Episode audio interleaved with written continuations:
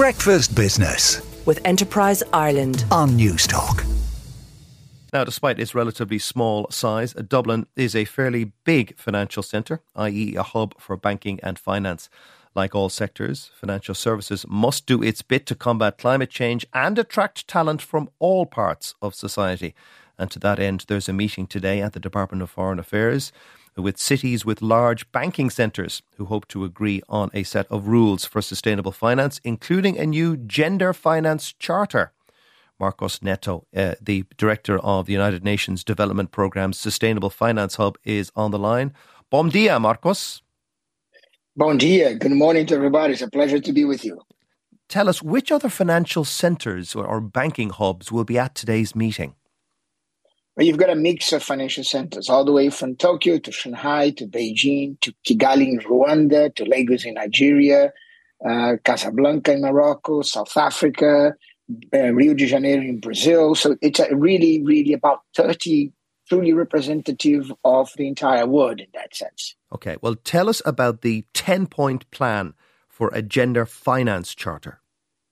Look, if you look at uh, the Sustainable Development Goal number five, right, uh, of the United Nations Agenda twenty thirty, uh, we are basically looking at the moment at two hundred years if you are to generate gender equality. So what we're trying to do with this charter is to use the power of the private sector and the power of finance to drive investments towards women-owned business, towards business that um, have women as a focus in terms of client, all in a way to speed up considerably, because we cannot wait for two hundred years um, to drive finance towards women's em- empowerment to gender equality. So that's very important to us.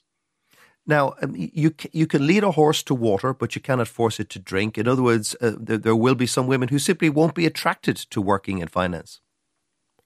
Well, that's fine. You know, I think in the end of the day, what you want to do is to give choice, right? To make sure that um, all women, fifty percent of the, the world's population, have access to the necessary tools that they need to thrive in whatever they choose, right? And and while it is true that there is not a lot, of, there's some women that doesn't want to be entrepreneurs, doesn't want to run a business. They're all consumers, right? In one way or another. And in that sense, how does business understand the needs of women as consumers as well as entrepreneurs is what we're trying to do. You know, we are asking each one of those financial centers to um, pick up a minimum for the first year in twenty twenty-four, two of the ten principles and drive an implementation plan. And then over the years, add the other principles in that sense. Now, it's not legally binding. It's a voluntary charter, I presume. Indeed, it is a voluntary charter. Yes. Uh, and of the cities that are part of the, these these finance centres, I mean, there would be some people who say these are tax havens.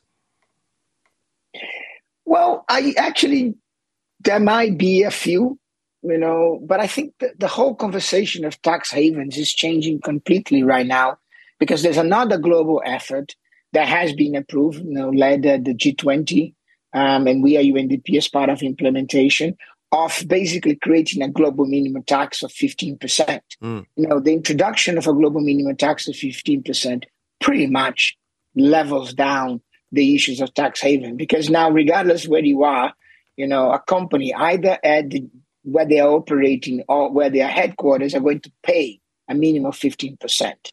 So I think I think we are at, at, at the cusp of an era where tax havens will go, will will basically be out of fashion, let me put that way. Yeah, there is a chance, of course, that this global minimum may not um, be implemented. There's a few countries holding out. There could be a ch- change of government uh, in uh, the U S in fourteen months from now, which might hold things back as well. This meeting today in the Department of Foreign Affairs is not just about gender equality. There are much wider sustainability issues, aren't there? Indeed, indeed. You know, and, and those financial centres, as well as the Irish government and others, you know, as are very much looking at this, this as a systemic transformation of finance. In other words, you know, how do we make sure that uh, the resources that exist in the world are actually aligned and flowing towards the Paris Agreement on climate change or towards the Sustainable Development Goal? I think it's important to realize that the problem that we're having today um, is not a lack of money. There's plenty of money in the world. The question is, how does this money flows to sustainability issues as well as the geographies, does and flows now. So that's part of the conversation that we're trying to do um, with the financial centers as well with others. And perhaps if you allow me, one important point for us to be in Ireland specifically is the, you know, Ireland has a, Ireland has a very uh, leadership role when it comes down to talent management around sustainable finance. There's no other word, no other country in the world um, as part of the financial sector industry in Ireland that is planning, you know, a human capital, a talent management through this program called SkillsNet um, around sustainable finance. And one of the one of the things we want to do is to take their experience around the world and help other centers To, to look at talent management for sustainable finance the way Ireland is looking at. Ah, yes. And, and tell us about the National Sustainability Disclosure Hubs. Well, um, at the moment, you have a global uh, movement around a new set of disclosure rules. It just came out with the International Sustainability Standards Board.